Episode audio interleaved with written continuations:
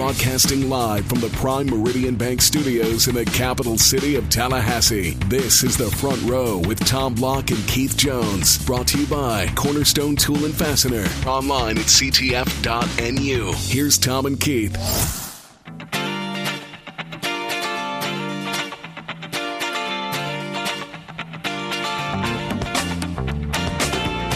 Good evening, everybody. It is that time of week once again. Tom and Keith are with you. At least Tom is. Anyway, Keith is on the road these days following the attraction that is Florida State basketball. And he's actually with us as well as we get started on the front row. Thanks for tuning in. And via the Earl Bacon Agency hotline, the Earl Bacon Agency ensuring your future together, we say hello to KJ. Keith, how are you? Doing well, doing well. Up in Atlanta, getting ready for a tip in just a little bit, and uh, Florida State taking on Georgia Tech. I've got a question uh, quickly. Uh, I'm embarrassed that I'm going to ask this, Keith, but I don't actually know the answer. So I know what what's the name of Georgia Tech's arena now? Uh, McCavish, McCamish, something okay. like that. So, so here's the basic question that I should know the answer to because I've called tons of games in the Thriller Dome over the years. Is this uh, a brand new arena? And I know it's been open a couple years, or did they just redo the Thriller Dome? And I'm embarrassed I don't know the answer to that. Well, the the answer is both. In that, uh, you'll recall that the uh, arena looks like a, a, coffee cup upside down. Yeah, Alexander or Memorial Coliseum. Uh, yep, if you didn't want to call bowl, it the Thriller Dome, yeah, yeah, a bowl upside down. Well, there are 18 support beams that uh, are kind of curved, kind of like the bottom of, a, of an old timey boat turned upside down. So they tore this structure all the way down to those 18 beams and then rebuilt it. Okay. So um, I, I, guess it's a completely new building, but with a little bit of the old, of the old left over. Okay. Thank you for clarifying because I didn't know the answer to that. And we're in this era in Atlanta sports right now where the Braves have a new stadium, the Falcons have a new stadium. They're going to redo the Hawks. Uh, you know, going to dress that up, and it's they've just got money apparently uh, in every pocket you turn in Atlanta, especially with the Falcons going to the Super Bowl to just build new stadiums. But I wasn't sure about. Well, well, they they certainly seem to have a little bit of an unlimited budget. That's for sure. All right, so there is a lot to talk about and digest, as there always is on the front row. Uh, big news on the baseball front: the Noles picked this morning to win the ACC. Also nationally ranked as high as number two, according to Baseball America, which, from my experience with college baseball, that's the one that typically is least likely to inflate FSU's ranking. So we'll get into that later in the show. The Super Bowl is set, and Devonta Freeman uh, is headed there, and that is good news. And I'm sure you're in the middle of the Super Bowl hysteria in Atlanta. But let, us start with basketball, Keith, because uh, the Noles play a big one tonight at 7 o'clock. And lo and behold, they're up to number six in the polls. And if you paid any attention to the college basketball landscape last night, you know that number one lost, and number two lost, and number four lost. And so here we have number six Florida State that's probably two wins away from being in the top five, maybe number three or number four in the country. Agreed. And, and going up against a team in the Yellow Jackets where you just don't know what you're going to get. Recall, this is a team that beat North Carolina earlier this year, but then has lost uh, a couple of ball games of late and uh, so you just don't quite know what you're going to get when you take the court. But it is an interesting time frame, given the fact, as you mentioned, that those uh, uh, higher ranked teams have lost in the last day or so. So, you know, who knows? I think the one thing Coach Hamilton would remind all of us is that uh, it's one game at a time. Uh, they're focused on tech, and all that other stuff will take care of itself. Well, so there's two ways to look at it, and the truth, as I like to say, is always in the middle on this, Keith. But if your glass is half full all the way, you've got the blinders on, and you think FSU's never going to lose again in men's basketball this year because they've got 11 games left. Only two of them are against ranked opponents, uh, so they're just going to breeze. And then if you go the other way, you look at it and say, yeah, they had a great stretch against those six ranked teams, but most of those games were at home, and most of those opponents were at least one player short as it worked out uh, including Duke, including Carolina, including Virginia Tech, including Louisville the other day. So, again, the truth is probably in the middle. I don't know what the reasonable expectation is for these three road games right now, but FSU has 11 games remaining. Seven of them are on the road. So you've got to get through this three game road stretch, and then you'll be at eight games remaining four home and four on the way, uh, on the road. So, what's sort of your take as you get set to broadcast tonight's game about what to expect over this stretch? Well, I, I'm kind of taking them in chunks. In other words, I'm looking at the next three games on the road, uh, Tech and then Syracuse, uh, and then um, I haven't even looked far enough. Miami, Miami, Miami next Yeah. week. Yeah. um, and, and you say, all right, you got three games on the road, back to back to back. Could could we go two and one? And what would that look like?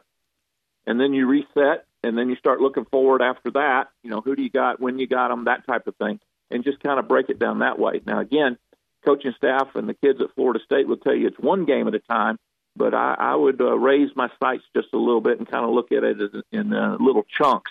And I think it's a reasonable expectation that uh, that this team could go two and one on this road trip, and uh, you know you're still right in the middle of everything. Keith Jones, Tom Block with you on the front row. If it sounds a little different, that's because we're not side by side. I miss you, partner. He's in uh, in Atlanta. Uh, I'm, I'm happy to be side by side now that my chair has been raised. up. yeah, exactly. You're you're. Uh, well, I was going to say you're on a throne, but that's not a good mental image for radio. So that's probably Not right now. Not Yeah. right now. No, don't go that route. Tim Linafelt, our Seminoles.com insider, is also in Atlanta for tonight's uh, Georgia Tech FSU game, and he'll join us uh, next segment. The football schedule came out yesterday, and I just want to alert everybody that uh, not only will you and I and Tim get into that, but Michael Strickland from the Atlantic Coast Conference is going to join us later in the show, and uh, I'll have to look up his former to- title. It's either uh, associate commissioner or assistant commissioner, and I'll get that straight before we welcome on the show. But uh, in lay- layman's terms, he's the guy who puts together the schedule. So, uh, Well, he has another title too. what's that? He's Paul Johnson's new bestest friend. And why is that? Well, if you've not read anything about what the Georgia Tech folks think about their schedule in football, then uh, you haven't read the Atlanta paper this morning. Well, I haven't, and I, to be fair, I've only really digested Florida State's schedule. So, what is? I haven't looked at what did Georgia Tech get stuck with? Well, the, what they're complaining about is the, an inordinate amount number of uh, games that they play in which their opponent has an open week the week before they play Georgia Tech. Gotcha. Well, Now, ironically, ironically, over the last three or four years, whatever the comparison was, I didn't memorize it. Georgia Tech has had ten opponents who had open weeks before they played them, and the one other school in the ACC has had the same number, Florida State. well, and really, it's not whether the opponent has an open week; it's whether both schools have an open week. But that's sort of one of the things that that's one of the reasons I invited Michael Strickland on Exactly. is to exactly. say how do you balance all the schools' requests because Georgia Tech wants one thing, FSU wants another, Miami wants another. So that'll be the gist of that conversation. So we'll save the football talk for down the line. I, I do want to ask you this, Keith, because you sit courtside next to Gene and watch all these games, and it's been a tremendous run. But Dwayne Bacon is lacking confidence right now when he goes to the basket. And to me, it really stems from a couple of games in a row where he got whistled for probably four, might have been as many as six offensive fouls, i.e., charges going to the rim.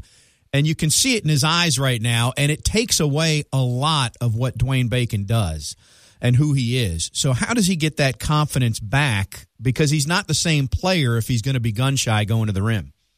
Well, and for clarification, you were right in that it's been six times. There was three in one game and three in another game. Six charge calls against Dwayne, and that uh, a huge part of his game. His ability to go into the crowd, go into people. You know, he stands six foot seven. He's kind of powerfully built. He's got great leaping ability. To go in and make that body contact and, and, and feel that contact, and then contort and twist and still maintain the ability to keep his eye on the rim, use the backboard as necessary, is a huge part of his game. And and I haven't had this specific conversation with anybody, but in, in direct answer to your question, my personal opinion, you just keep doing it. Uh, in other words, you you forget about what's happened in the past. You continue to do what you're used to doing. If they call the foul, then we'll make another decision a game or two down the road hard for a youngster to do, but that would be my advice if I'm whispering in his ear. Well, because it makes a difference. I mean, for him personally, to me, it's a stretch that he's got to battle through and, and get that confidence back, and he'll get there.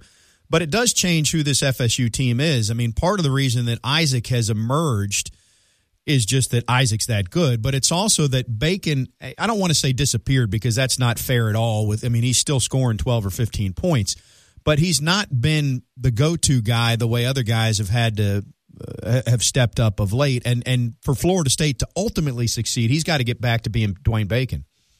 Well, the only thing I would disagree or temper with is it's a it's a fine balance between being unselfish, you know, and, and being willing to take a back seat and let the youngster perform, and and continuing to do that which the team needs, and, and that's a tight rope that that Bacon has to walk. And uh, you're exactly right, though. Florida State's going to need him to be aggressive uh, more than being selfless uh, if they want to go deep into the tournament. Well, the Syracuse game, and not to look too far ahead, but with the matchup zone they play, you know, you can you can use a guy like PJ Savoy to shoot him out of the zone, or you can get Bacon in the high post uh, and beat the zone that way. So that might be a game where really Florida State does lean on Dwayne against the Syracuse team that hasn't been as good defensively and hasn't been as good, period, as what they typically are. What are your thoughts on this matchup tonight, though? Georgia Tech at home beat North Carolina earlier this year. Uh, they've got a new coach who's done a good job and, and turned some heads, quite frankly, in the early going. I don't know what to expect in terms of turnout or effort or all those sorts of things from Georgia Tech against the number six FSU team. And, and that, that becomes the $64,000 question, Tommy. I don't know either. Because, again, you look at tape on this Georgia Tech team, you go back and read the game summaries, and you listen to what other people said in their post game comments about playing them you just don't really know which team you're going to get. Uh, they've got a huge, huge presence in the middle with uh, their center, uh, number 45, uh, Lammers, I think is his name. He can be as dominant as he wants to be. Uh, they they don't shoot the three ball often. Uh, they're not a perimeter team in that regard, but they do shoot the ball relatively well and they play really good defense. Now they're not a Virginia uh, in terms of their defensive prowess, but they will make you work.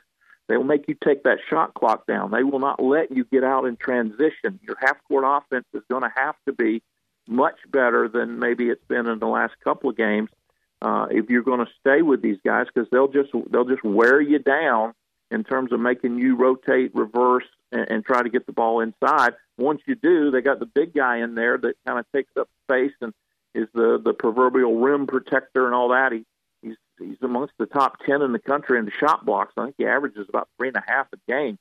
So you know when you do get in there, you've got to be very careful about what you do with the ball, or he's going to send it right back at you. Is Angola Rodas out again tonight?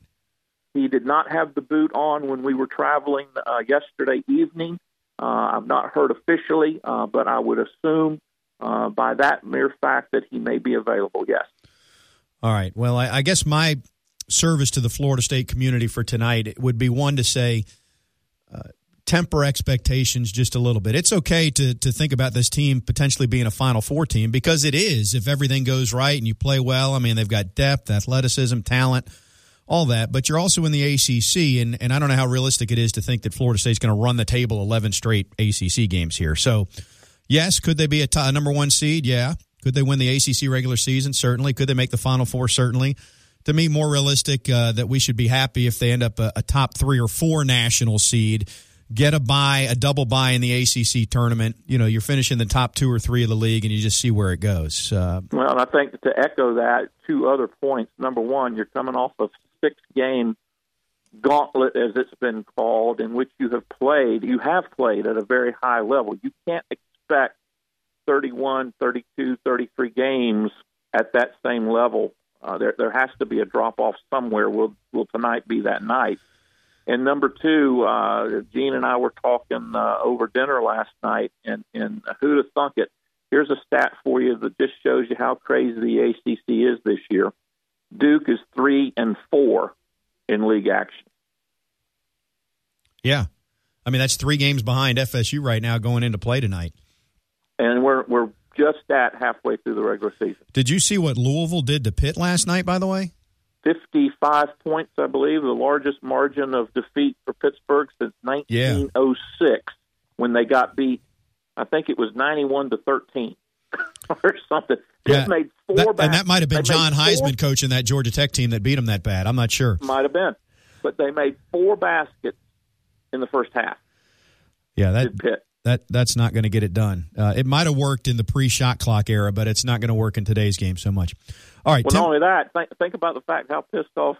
Excuse my language, but yeah, this is a this is a family show here, KJ. Watch it now. Just because you how think about how annoyed Louisville must have been at losing to Florida State to come out and do that Pitt. Yeah, you're right about that. I mean, that was an impressive showing.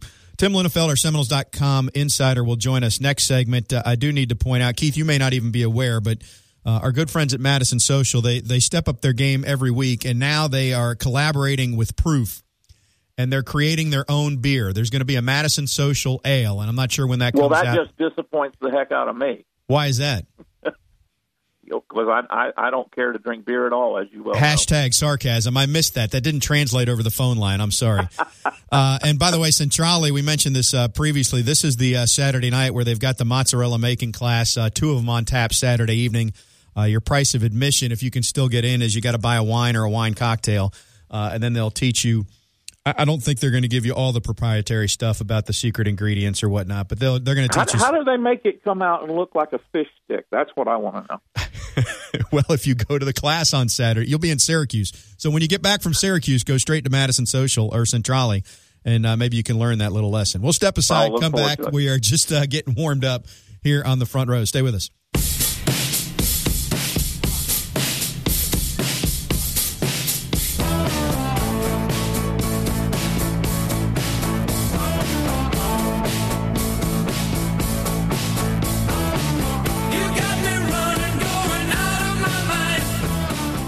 Front row with Tom Block and Keith Jones is presented by Hobson Chevrolet of Cairo, Georgia. Get your best deal the Hobson way. Here's Tom and Keith.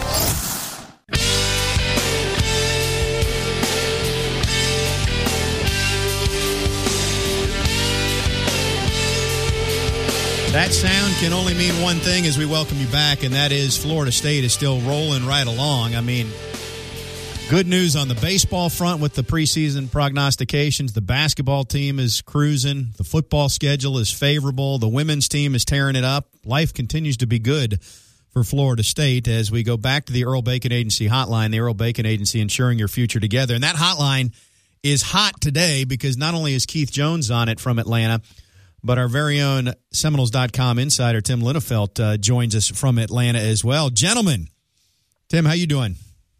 I'm doing great, Tom. How are you? Good. Just for the sake of our listeners, since you're both traveling with the Florida State basketball team for tonight's game, you're not like sitting next to each other at the hotel restaurant or whatever as we talk, right?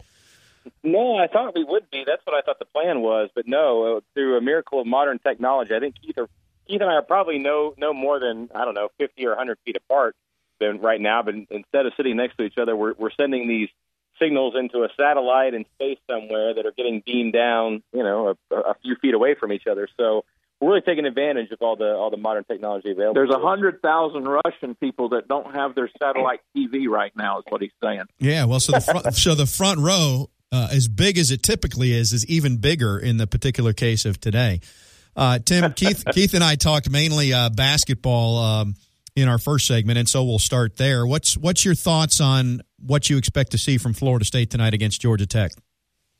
Well, I'm really curious too to see what Florida State comes out and does against Georgia Tech tonight. I think they should win pretty comfortably. Uh, even, even I, I thought you know, 10 or 15 points, uh, and, and maybe even more than that before less than that, assuming that they play the way they're capable of, and, and Georgia Tech kind of continues to do what we've seen from them this season. But that said, I do think it's a, a different challenge for Florida State than than what we've seen over the last month or so. Look, I'm not saying it's more difficult than playing six straight games against six ranked opponents, but in a weird way, you know, it's easy to be locked in and, and focused at practice. It's easy to take your opponent seriously when it's Duke or North Carolina or Notre Dame or Louisville. But now, fresh off that stretch, which I think we can all describe as a complete and total success, can you maintain that same level uh, of focus and intensity when you're going on the road to an opponent that has struggled at times this season?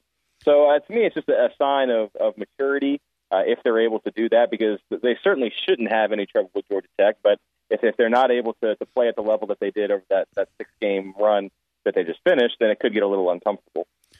Well, one thing I would take as a, a good sign, and Keith, you were at these games, is that uh, though there's only been a couple of true road games this year against Virginia and North Carolina, uh, this isn't a team that backed down or seemed intimidated from it. Uh, and and you know when you look at a personality like what C.J. Walker has as a freshman, for example, I, I you know a lot of times uh, you know younger teams maybe they go away from home and and the stage is too big because it's too hostile. I think this team feasts on it.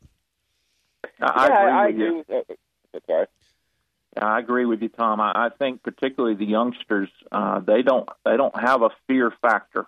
Uh, maybe maybe it'll come, Maybe they they'll they're naive and and or ignorant, and at some point they'll realize what the stage really is. But this has been a team that has not shown any any propensity to back down from anything. Tim, I, I mean they they are relentless. Certainly, and and you know, look, just because they have a, the number six ranking now, uh, which is again, it's a good thing, but it's not as if you're talking about a situation where it's a Duke or even a Virginia, uh, a program that is used to that national ranking and used to those types of accolades. So I think it might be a little bit easier to keep the proper mindset. You know, you know, Leonard Hamilton wants to dig into that that underdog, nobody believes in us mindset. You heard Dwayne Bacon say it after the game against Louisville the other day, and nobody nobody thought we would be here. Nobody th- believed we'd be in this position. But, well, you know, I don't. No, nobody picked you to finish last in the ACC either. But that's kind of you know the the mindset that you want to adopt. And so while Florida State has has been uh, you know we're seeing national rankings and, and attention that hasn't been around here in you know 25 years in some respects. I think for some of the players, uh, you can still kind of keep that mindset that you're you're on the outside looking in because you haven't been that way. Uh, you, have, you haven't been on the inside in such a long time. Um, now, uh, what I'm really curious to see is what the crowd's like at Georgia Tech tonight. You know, if it's one thing if it's a, it's a Duke or a North Carolina or you know one of the traditional heavyweights. Uh, is this going to be a, a typical what you'd expect to see road game? fitting of a of a, a team that could potentially be in the top five? Is, is Georgia Tech? Uh, you know, is their student section going to turn out? Is it going to be a full house? Uh, you know, we were uh, my buddy Lane and I were talking. Lane, her were talking this morning. If, if Georgia Tech were to win the game tonight, is, is that a situation where their students would storm the court? Would it be the first time anybody's ever stormed the court against Florida State? Not to say that that's what, what's going to happen or that's something you know that you can be looking for, but it's just kind of an interesting thought that this is such a different world for Florida State basketball, uh, and I don't think we know exactly what it, what it looks like yet. I, I really hate that you brought up the storming the court example, Tim, because last time I was at Georgia Tech, there was a kick six involved and the field was stormed, and, and I exited very quickly uh, upon seeing the events unfold there. So now, remember that was a different game, though. It was a different game, Tommy. They it, play that one with a different ball. That's true. That's true. I just uh, haven't been privileged enough to be at a lot of uh, FSU games over the years.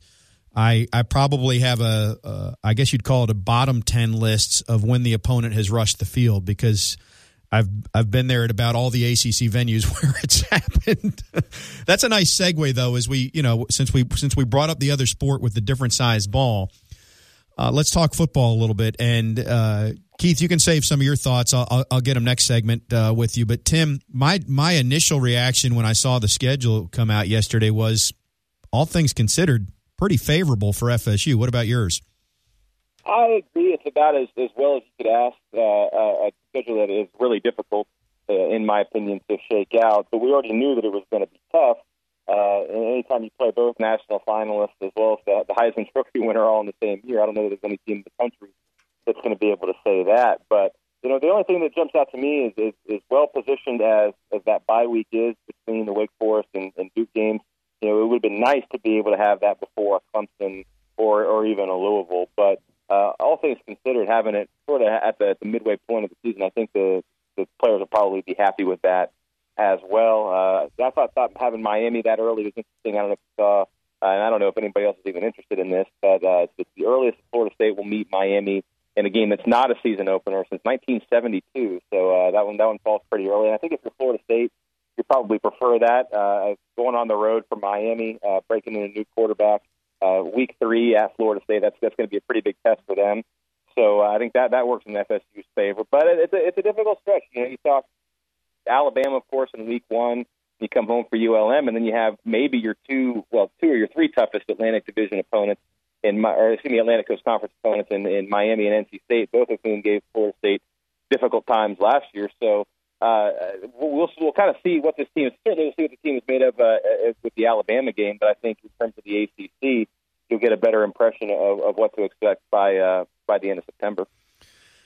Yeah, one thing that struck me when I compared it to last year's schedule, which obviously was front loaded, top heavy, choose your term. You know, going into the bye week, Florida State's defense had had been abysmal and probably ranked I don't know 75th or 80th in the country, and so everybody was ready to be done with Charles Kelly. And then you play the full year. And it turns out that the defense, especially when you adjust it with the metrics, was like what, number 15 in the country last year.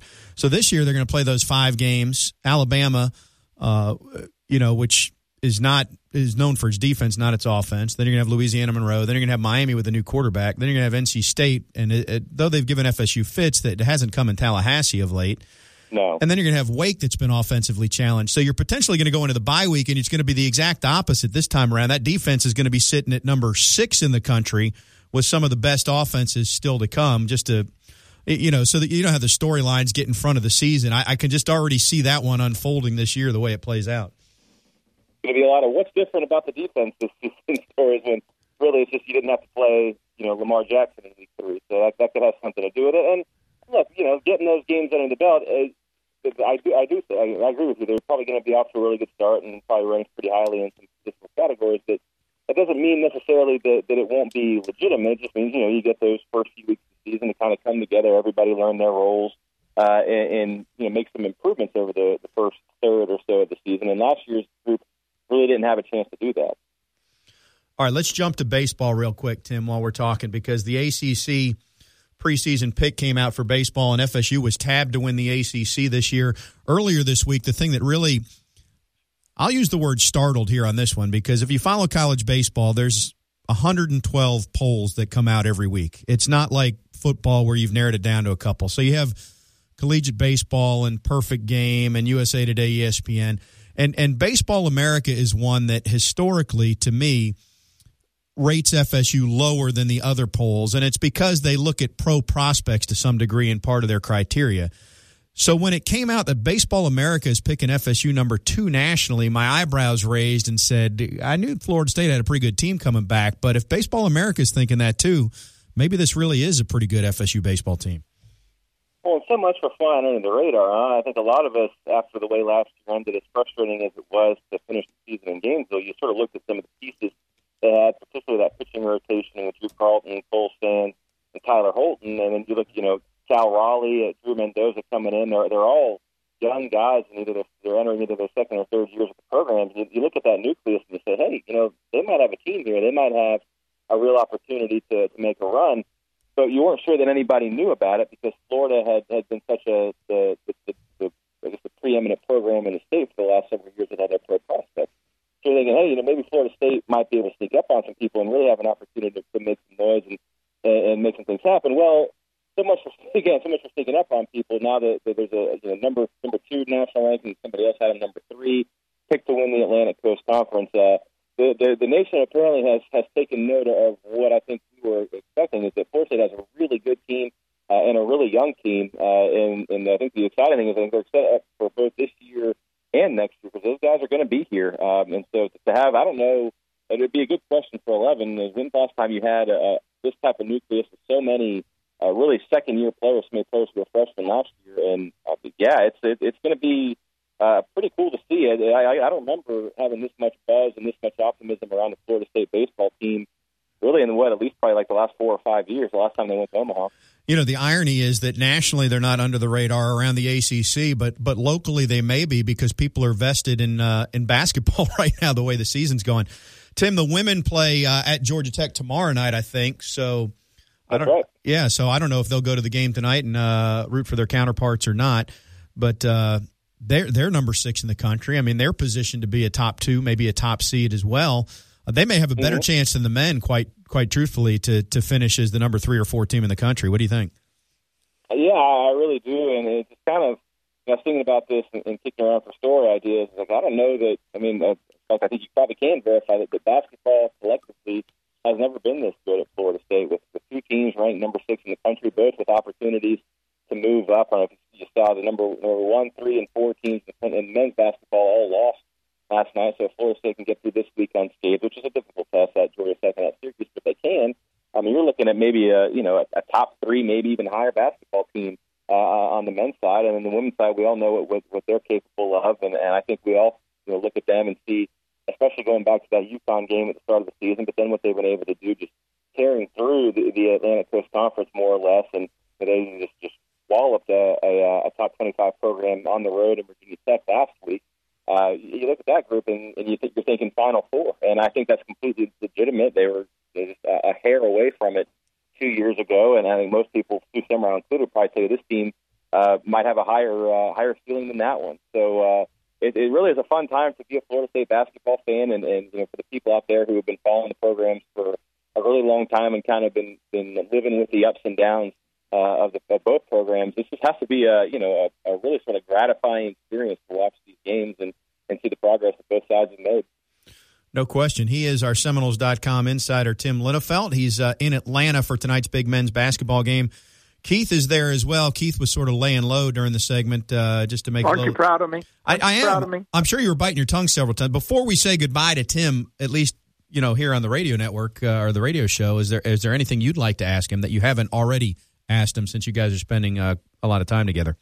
Well, I was just I, I didn't get invited to breakfast this morning, so I'm wondering if I've annoyed him somehow. I was saving lunch for you, Keith. Ah, there you go. All right. Well, you guys can uh, remain chummy. Tim, uh, enjoy the game tonight. Uh, thanks for joining us as always. Keith, don't go anywhere because uh, you're part of the show. You know, for the full hour, so you got to stick around. I hate to break that to you, but you got to come back Understood. and do another segment. All right, more of the front row right after this.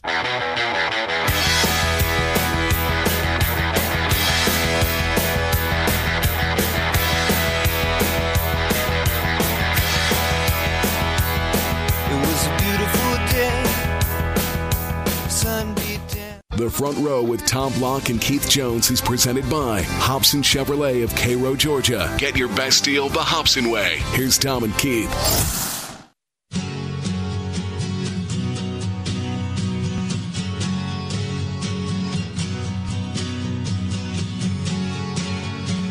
Back on the front row, Tom and Keith back with you. Keith uh, is in Atlanta. Obviously, you know that by now. Basketball game coming up shortly.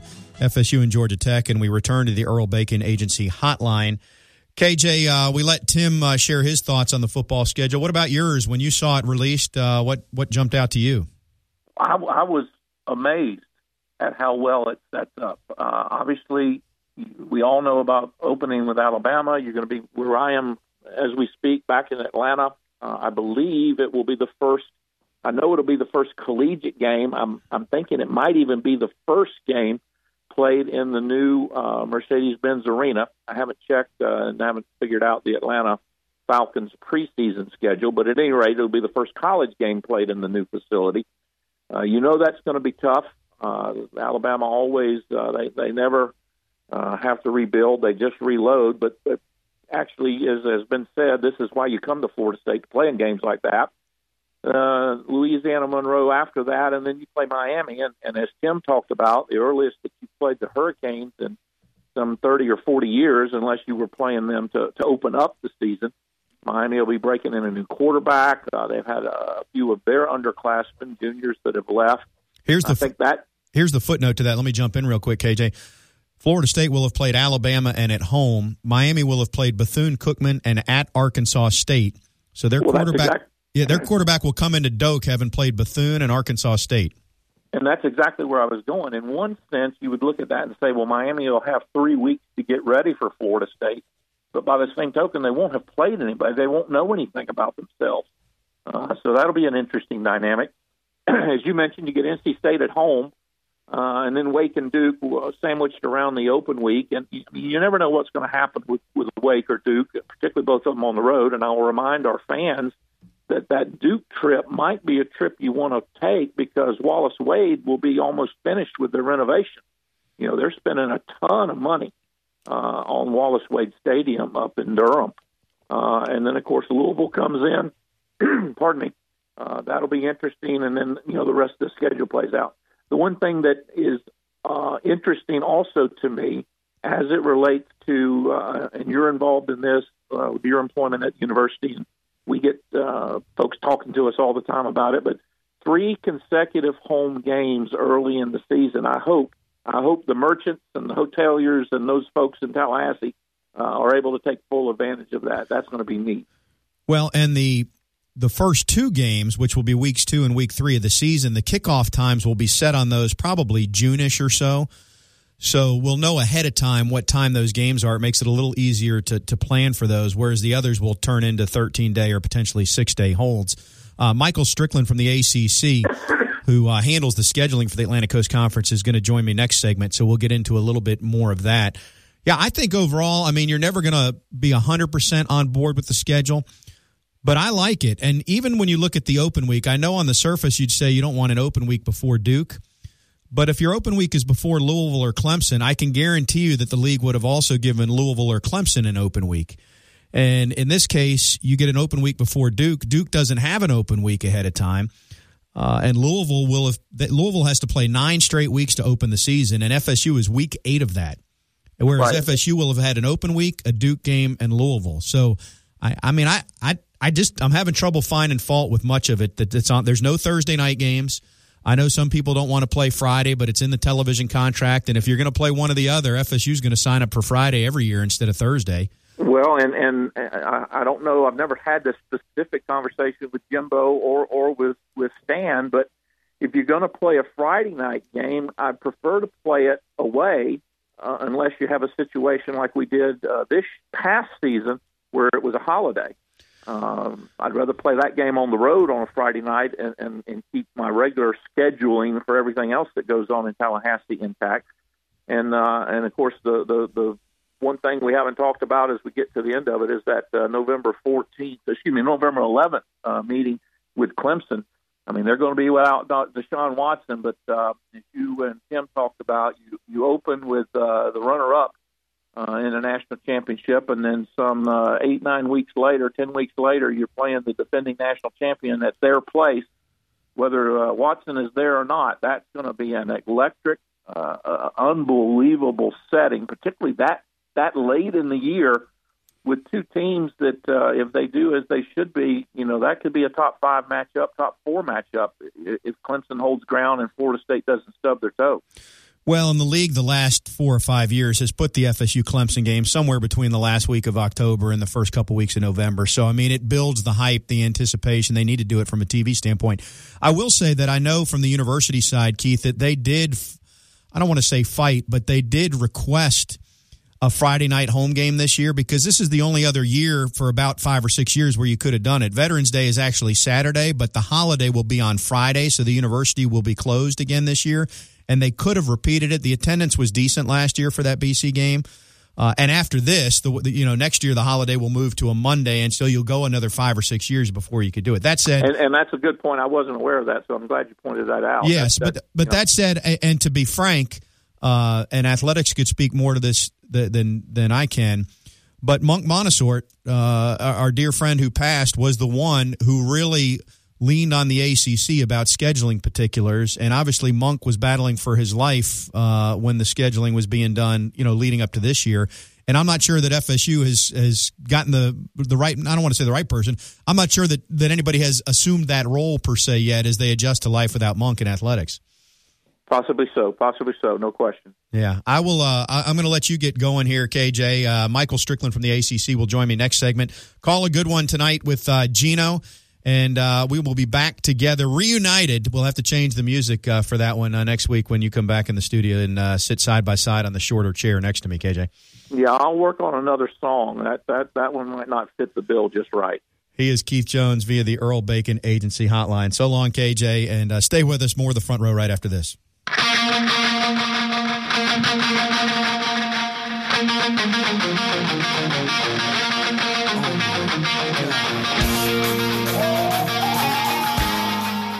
The Front Row with Tom Block and Keith Jones is presented by Hobson Chevrolet of Cairo, Georgia. Get your best deal the Hobson way. Here's Tom and Keith.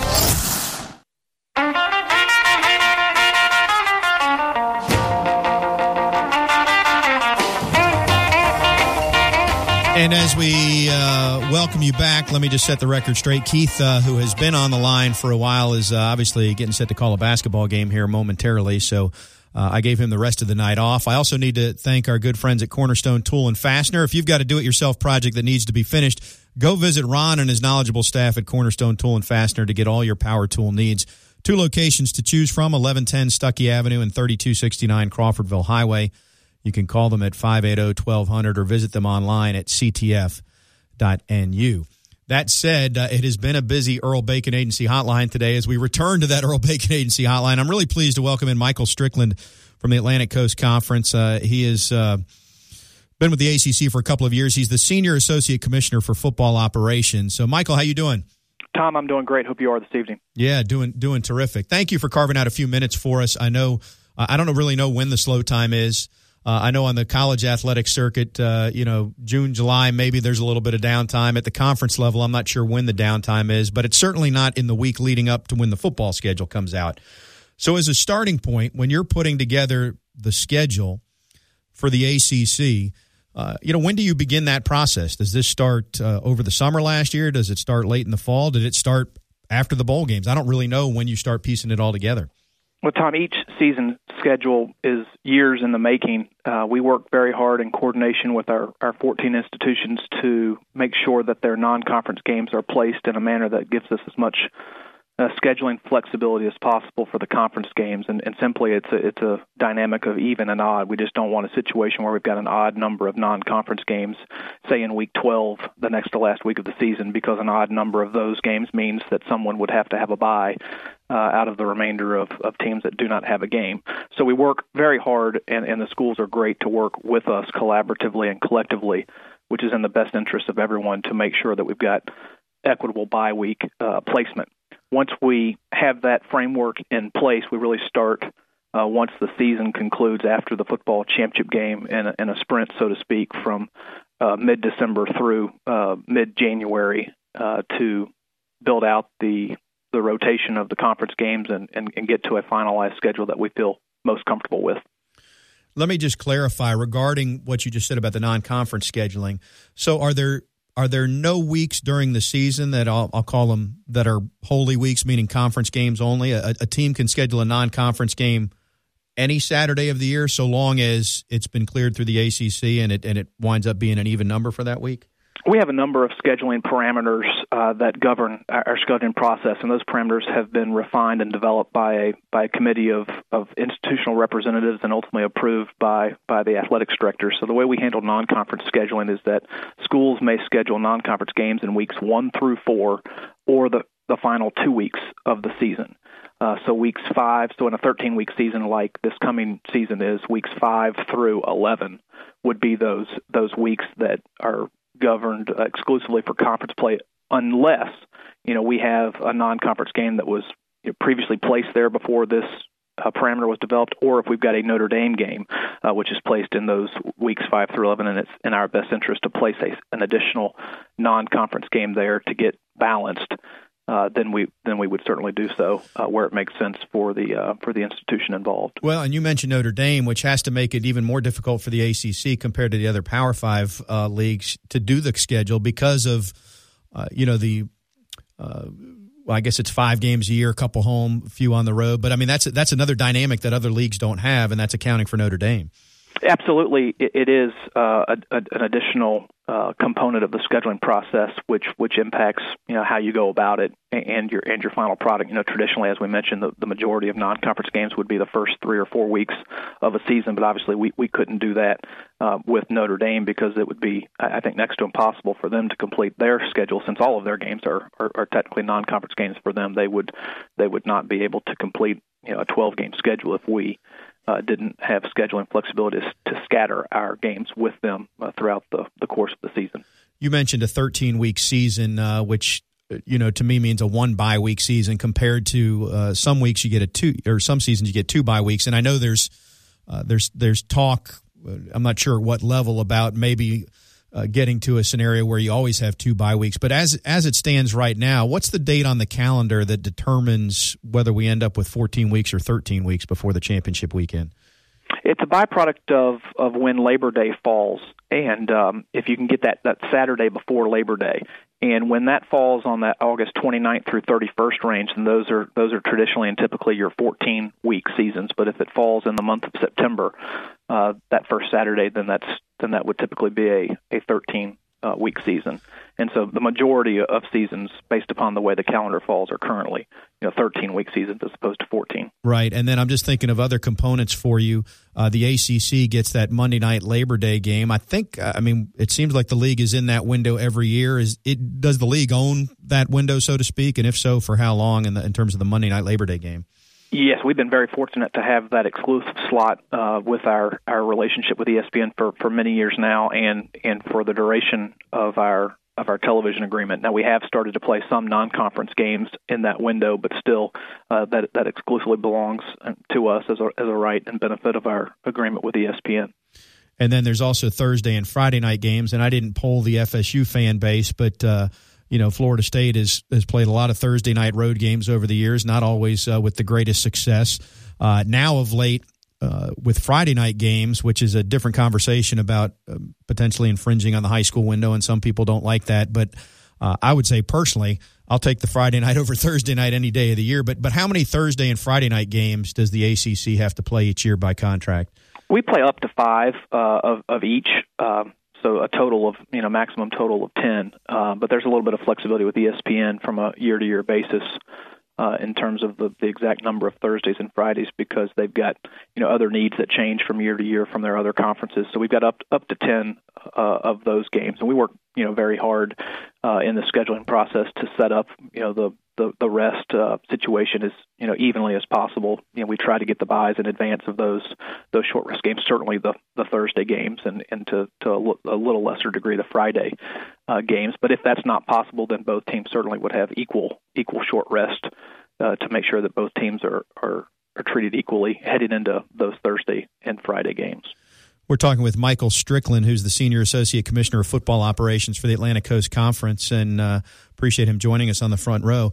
You mentioned ESPN a couple of times already. Obviously, TV drives the dollars and, and, and dictates a lot. I'm curious how much input ESPN has in the scheduling for the ACC, and is was it even greater this time around in light of the tremendous success that the ACC enjoyed this past year? No, their involvement this year was was consistent with their involvement for this is my fifth schedule that I've developed for the ACC, so they've they've been equally involved in, in all five of, of the schedules. You know, they share a lot of information with us about you know what the rest of their schedule looks like, so we can identify which weeks and weekends in particular might be great opportunities uh, for us from a from a maximization of exposure, you know, perspective where uh, we think we can you know those college game day type games um, that that our schools and fans certainly you know love.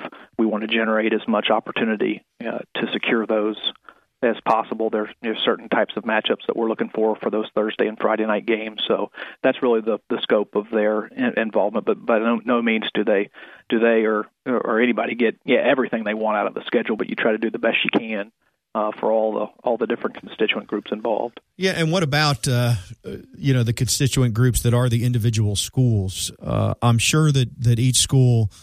Uh, I don't know if request is the right word, but I'm sure that they weigh in and say, "Hey, we, would rather not play a Thursday night game, or we'd like our bye week here." Uh, do you try to grant one request like that to each school? There's probably no way to do it, or, or how do you treat those those kind of considerations? Yeah, the, the request process is also outlined by our parameters, which the schools have developed uh, and, and approved at the athletic director uh, level. So we limit it to three requests per institution. They don't have to make three, but they, they're capped at three, and they rank order them one, two, and three.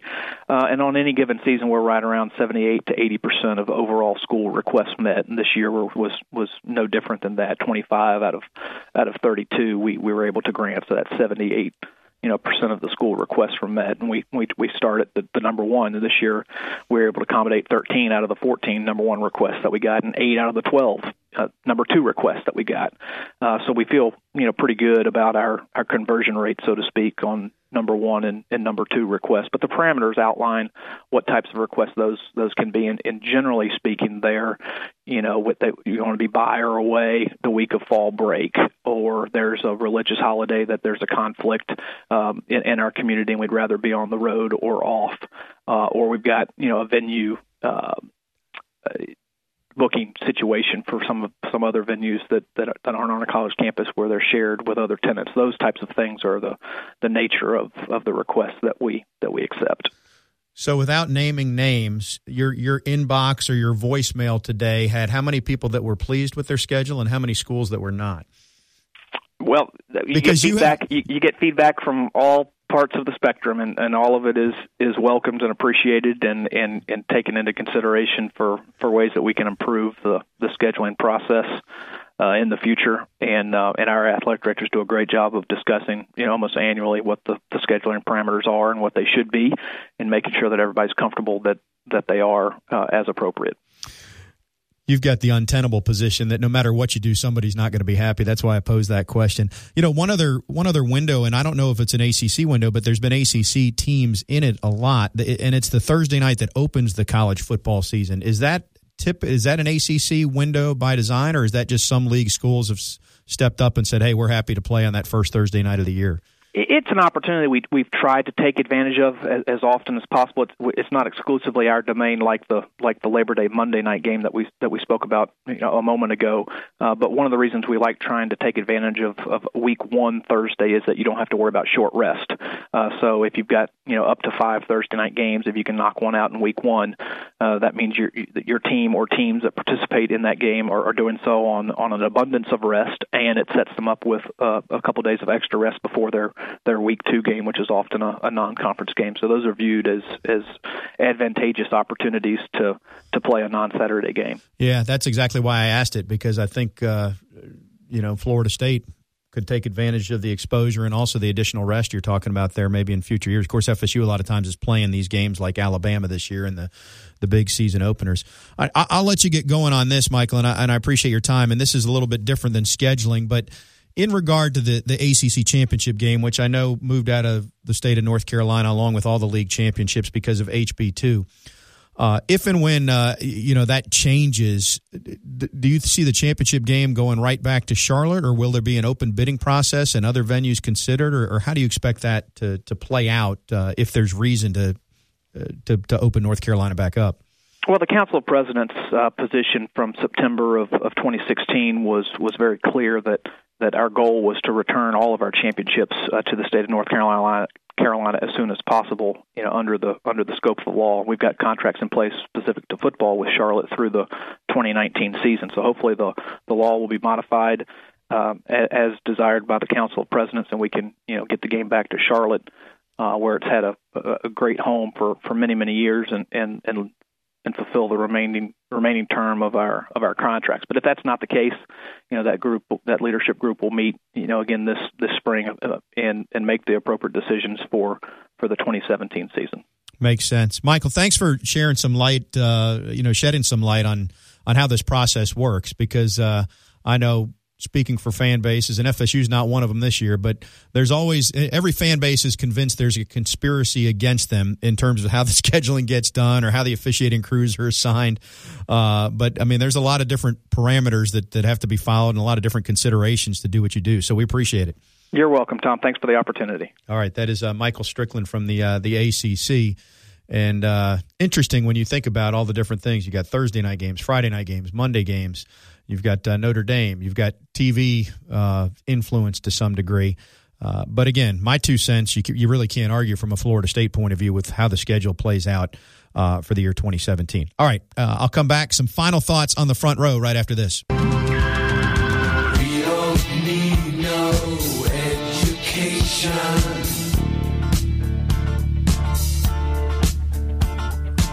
We don't the front row is brought to you by Cornerstone Tool and Fastener. Two locations to choose from 1110 Stuckey Avenue and 3269 Crawfordville Highway. Call them at 580 1200 or online at ctf.nu. Now, here's Tom and Keith. And as uh, I finish up, Keith is literally in the front row, press row, getting set uh, to call tonight's Georgia Tech FSU men's basketball game. We'll be back in the saddle next week. We'll talk a little bit about Cam Akers with a Mississippi high school sports expert that's followed all the great athletes out of there. Of course, next week is signing day. Uh, so we'll have that for you. Uh, I'll remind you, you should subscribe to uh, the podcast of the front row via iTunes. You can also find each week's show um, in the audio vault on ESPNTallahassee.com. That said, uh, we're out of time for this week. Hope you enjoyed that conversation with uh, Michael Strickland from the ACC, our Seminoles.com insider, Tim Linafelt, and of course, KJ. We will talk to you again next week. So long, everybody.